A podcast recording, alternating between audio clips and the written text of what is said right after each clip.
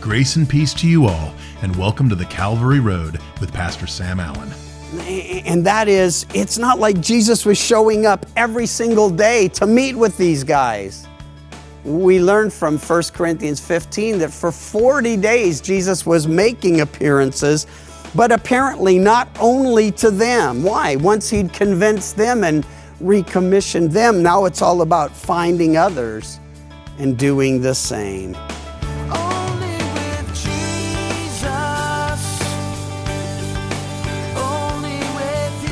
Well, it's time for our final study in the book of Luke. We're going to be looking at the remainder of Luke chapter 24, beginning today in verse 28.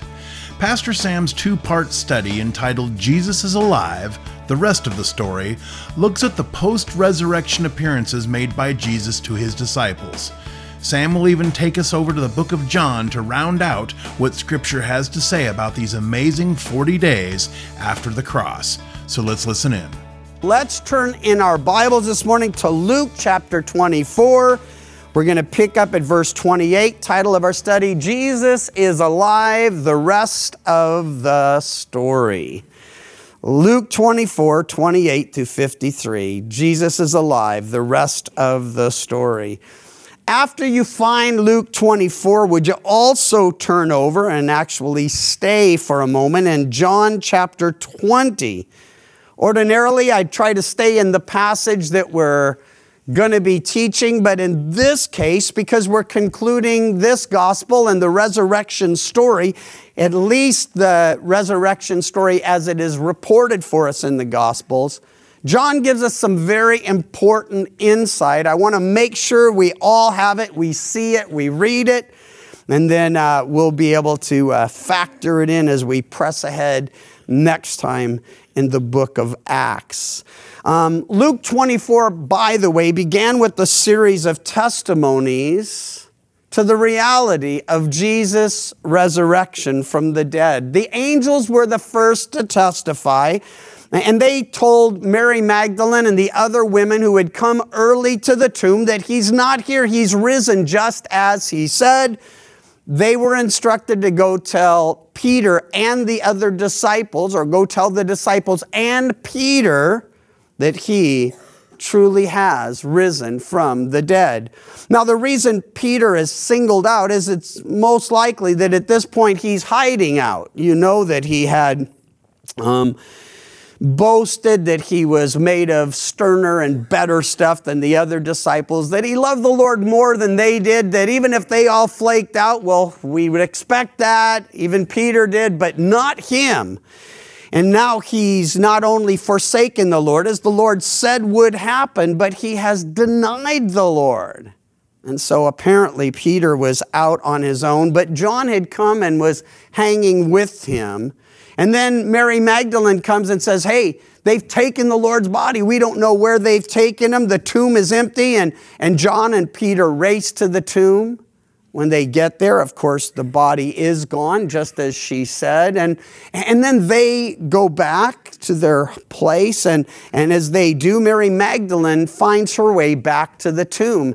As she comes back, well, the Lord appears to her. And that's why I wanted to start here in John 20, in, um, oh, let's see, verse 12. We'll start here. Well, verse 11. Mary stood outside by the tomb weeping.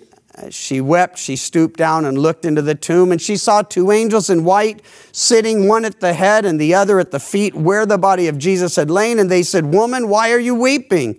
And she said, Because they've taken away my Lord, and I don't know where they've laid him.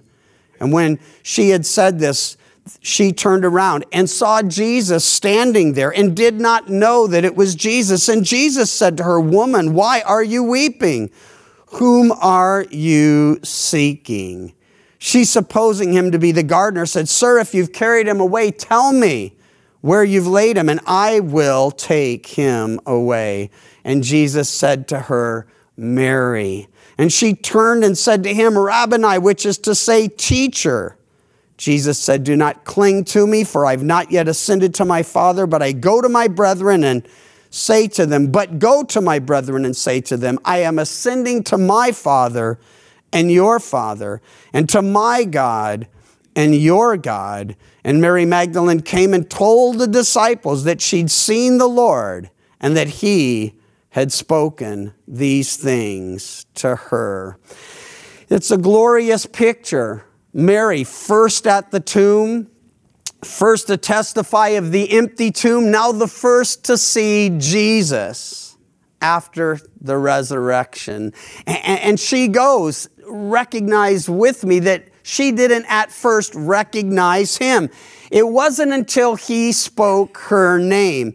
And this is kind of interesting because in every case that we'll consider this morning, Jesus appears and they don't initially recognize him. But when they do, it will not be the exact same situation that brings about that recognition. I think that's important.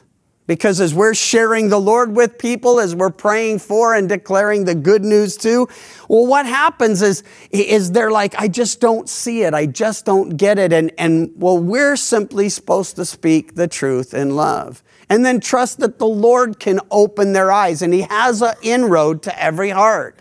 In Mary's life, it was so simple. He spoke her name. And all of a sudden, she put it together. It's you, Lord. It's really you. She begins to cling to him. The word suggests a death grip, like she's not going to let him go. That's why he says, Don't cling to me.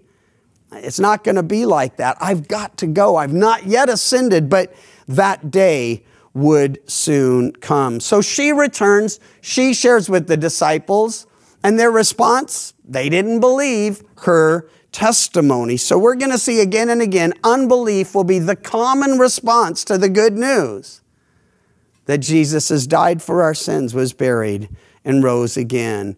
Well, we also last time considered the two disciples on the road to Emmaus. And we do learn from them that, that Jesus had not only appeared to Mary, but had appeared to Peter and, and then appeared to them. So they're sort of third in line in all this. First Mary, then Peter. We'll see that by their own lips. And, and now to these two on the Emmaus Road. And that takes us back to Luke 24 28. It's where we um, paused last time. So we read, Then they drew near to the village where they were going. And he indicated he would have gone further, but they constrained him, saying, Abide with us, for it is toward evening, and the day is far spent. And he went to stay with them. And it came to pass, as he sat at the table with them, he took bread, blessed it, and broke it, and gave it to them. Then their eyes were opened, and they knew him and he vanished from their sight. Talk about eating and running. I mean, he eats and he just vanishes. But, but here's what's so essential and so important here. Mary recognized him when he spoke her name. They recognized him when? When he took the bread and blessed it and broke it. It's been suggested, and it's a very good suggestion, that they could see the wounds in his hand, those nail printed hands, as he broke the bread in front of them. It's possible that they were there back in, well, the early days when Jesus had delivered the Sermon on the Mount, he'd fed the people spiritually and recognized their need for food physically. And just as he does here, he took bread, and fish in that case. And, and he blessed it and broke it and he gave it to his disciples and they began to give to the others. Oh, these guys weren't of the 12, but they were hanging around. They, there were many other disciples who followed after Jesus. We'll see that clearly when we get into the book of Acts. So, in any case, they could have been there. And if they were, this would have been a real deja vu. They'd remember, hey, I remember something like this. He, he's done this before. He blesses the bread, he breaks the bread, he distributes the bread to his disciples who distribute it to the people. And we noted as we went through that passage that while everyone was fed, those who participated, those who were receiving from the hands of Jesus because they were close enough to him to do so and distributing to the people. They didn't just see a miracle, they participated in a miracle of the Lord At the Last Supper, very similar scene. Smaller group, of course, but, but again, the, the same type picture where Jesus blesses the bread and breaks it and gives it to his disciples. It says, Take and eat, for this is my body broken for you. Do this in remembrance of me. Well, in every case so far, and, and there are only three, and we only have reports of two, that, that while Mary hears her, her name and recognizes him, these guys see him blessing and breaking the bread, and their eyes were opened, and they knew him. And then they said to one another, verse 32, Did not our heart burn within us while he talked with us on the road, and while he opened the scriptures to us? By the way, these two pictures, walking and talking with those disciples, opening the scriptures to them, it is a, a demonstration to us of how Jesus went about discipling the disciples. He walked and talked with them. From the very beginning, he chose them to be with him, and then that he could send them out to represent him. And we don't want to miss this because it is the, the difference between religion, which just teaches about Jesus, and a relationship with Jesus. Way back when my boys were just little boys, Josh a baby and Nate about four or five years old. Um, we were at a doctor's office and, and they have those little Bible books often in the, the, the doctor's office. And Nate was looking at one and, and a lady sitting there said, Hey, do you know about Jesus? And Nate pondered for a minute and he looked at her and he said, Well, I don't know much about him, but I know Jesus. And I thought that's exactly what we're trying to communicate that it's not just gaining information about him you can have all that and still be dead in trespasses and sin. It's all about really knowing Him. And here's how they got to know Him. He spent time with them, and He's still available to do that, by the way. Make an appointment. He's always up early. If you can't sleep at night, He's available. And you just get on your knees and you say, Lord, I, I need to, to hear from you. Not just talk to you, hear from you. He promises to meet with you and to, to love on you. So, in any case, he was with them and then he opened the scriptures to them. And, and I love this. This is what I pray for us that the, the Holy Spirit would do in our lives as he promised he would. Exactly what Jesus was doing in their lives. So, his first priority to be with them we see that that's a reality. The, the second priority to open the scriptures to them. Why? Because he knew that once he was gone they'd have the word. And in his absence they're at the right hand of the father still aware of us praying for us. Well we have his holy word. Well as soon as he leaves and they begin to declare, wait, don't you remember how our hearts were burning? It says they rose up, verse 33, that very hour they returned to Jerusalem. They found the eleven and those who were with them gathered together, saying, The Lord is risen indeed. And they told about the things that had happened on the road and how he was known to them in the breaking of bread. Now, it's important to know that all of this is happening on Resurrection Day. He's appeared to Mary, he's appeared to Peter, he's appeared to the two on the road to Emmaus, and now he's going to appear to the disciples. But again, no, when the these guys come and they say, We've seen him, he's alive. The disciples don't believe it. How does Jesus deal with their unbelief? It says, verse 36 as he said these things, Jesus himself stood in the midst and said to them, Peace to you. But they were terrified and frightened and supposed they'd seen a spirit. And he said to them, Why are you troubled? And why did doubts arise in your hearts? Behold my hands and feet, that it is I myself.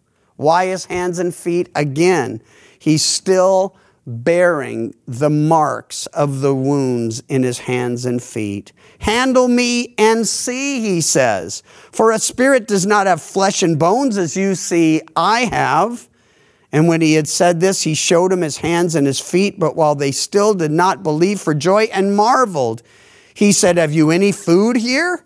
And they gave him a piece of broiled fish and some honeycomb, and he took it and ate in their presence. Now, I'm excited about this passage for numerous reasons. One is we get a little bit of insight into what our new model bodies are going to be like. And if you're young, you're probably like, I kind of like this model. If you get older, I guarantee you'll come to the day where you'll be looking forward to trading it in.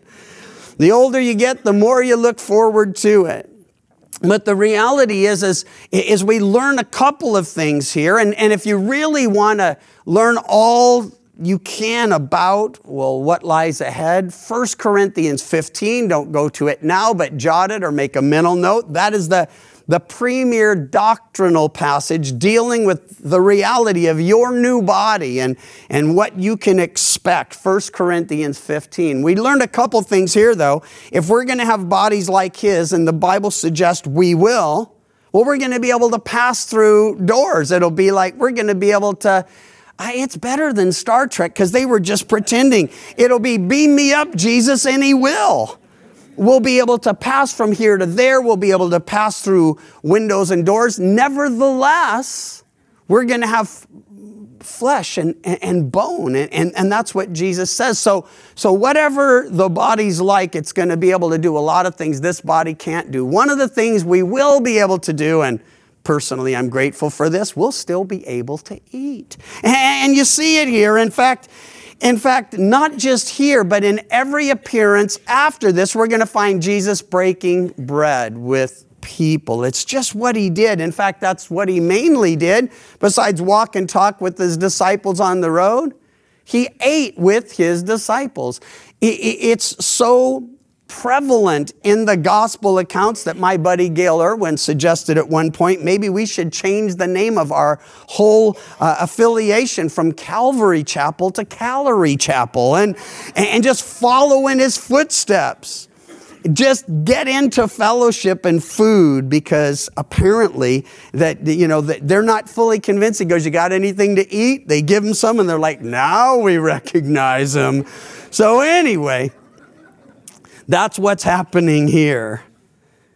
Eight days, by the way, would go by before Jesus appears to these guys again. First time Thomas wasn't with them. He was AWOL, doesn't say where he was or why he wasn't there, but we know he wasn't there. And when the disciples tell Thomas, We've all seen him, he says, I'm not going to believe unless I can see the wounds and put my hands into him. He's sort of like, I got to handle him or I won't believe it. Well, I, I'm intrigued by the fact that Jesus tells the others, handle me and see. He understands it was a lot to ask. They didn't recognize him. They struggled to believe it was really him. They wanted to believe it, but they struggled to believe it. So, eight days later, Thomas shows up. And, and he's with the disciples, and, and this takes us back again to John 20. So if you'd go over there for a moment with me, John 20, 26. As eight days have gone by, Thomas now with the disciples, Jesus came, the doors being shut, similar situation. He stood in the midst. He says, as he had a week earlier, peace to you. And then he said to Thomas, Reach your finger here and look at my hands, and reach your hand here and put it into my side. Do not be unbelieving, but believing. And Thomas answered and said to him, My Lord and my God. And Jesus said to him, Thomas, because you've seen me, you have believed. Blessed are those who have not seen and yet have believed. Two things about this particular um, section. Thomas says, My Lord and my God. It's so important. There are some who will say, Well, Jesus never claimed to actually be God, just the Son of God or an ambassador of God. No, Jesus claimed to be God. In fact, his enemies fully grasped that. That's one reason they would try to kill him, and they did numerous times. They failed, of course, until it came to the cross. Why? Because the Old Testament had already prophesied it would be like that. But, but, but here's the point. If Jesus were not God, he would have told Thomas, hey, the Lord thinks cool, but don't call me God. Why? No one is to be worshiped as God but God. And Jesus is the Son of God and God the Son. So Thomas says, My Lord and my God. Again, it's not enough to believe He's the Lord or even that He's God. He needs to be your Lord and your God. The other issue here is He says, Blessed are those who've not seen and believed. And that is a blessing, a beatitude pronounced on us. With, um, well, I would say with few exceptions and maybe with none. Uh, most of us would say, "Hey, I, have never seen him, not not not in reality," and, and and but but I believe, I believe because of His Word. I believe because He's spoken my name, because He's opened my eyes, because He's walked with me and opened the Scriptures to me. Oh, that's what was happening with them, you see. So, so now we, we come to John 21. We skip ahead a little. We're in John. We'll find our way back in a few moments to, to um, Luke 24.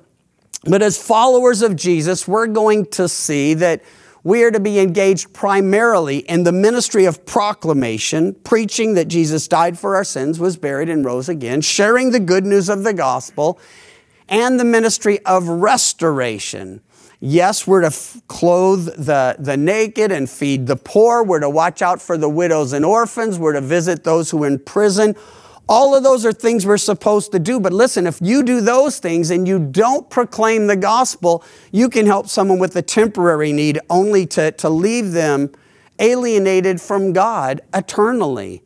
We must proclaim the word. And our ministry is one of restoration, not just preaching to those who don't know, but restoring those who've fallen, who do know. And we get to see that here. Jesus has no doubt privately restored Peter at this point, but he's going to publicly restore him. Why? His desires for, his intentions for Peter haven't changed at all. Peter failed him, but there's no plan B when it comes to Jesus' plan for Peter's life. He's going to use him, and he's going to use him radically, dramatically. And, and so, this is his story of restoration. We read in John 21 1 After these things, Jesus showed himself again to the disciples at the Sea of Tiberias, and in this way, he showed himself. Track with this a moment.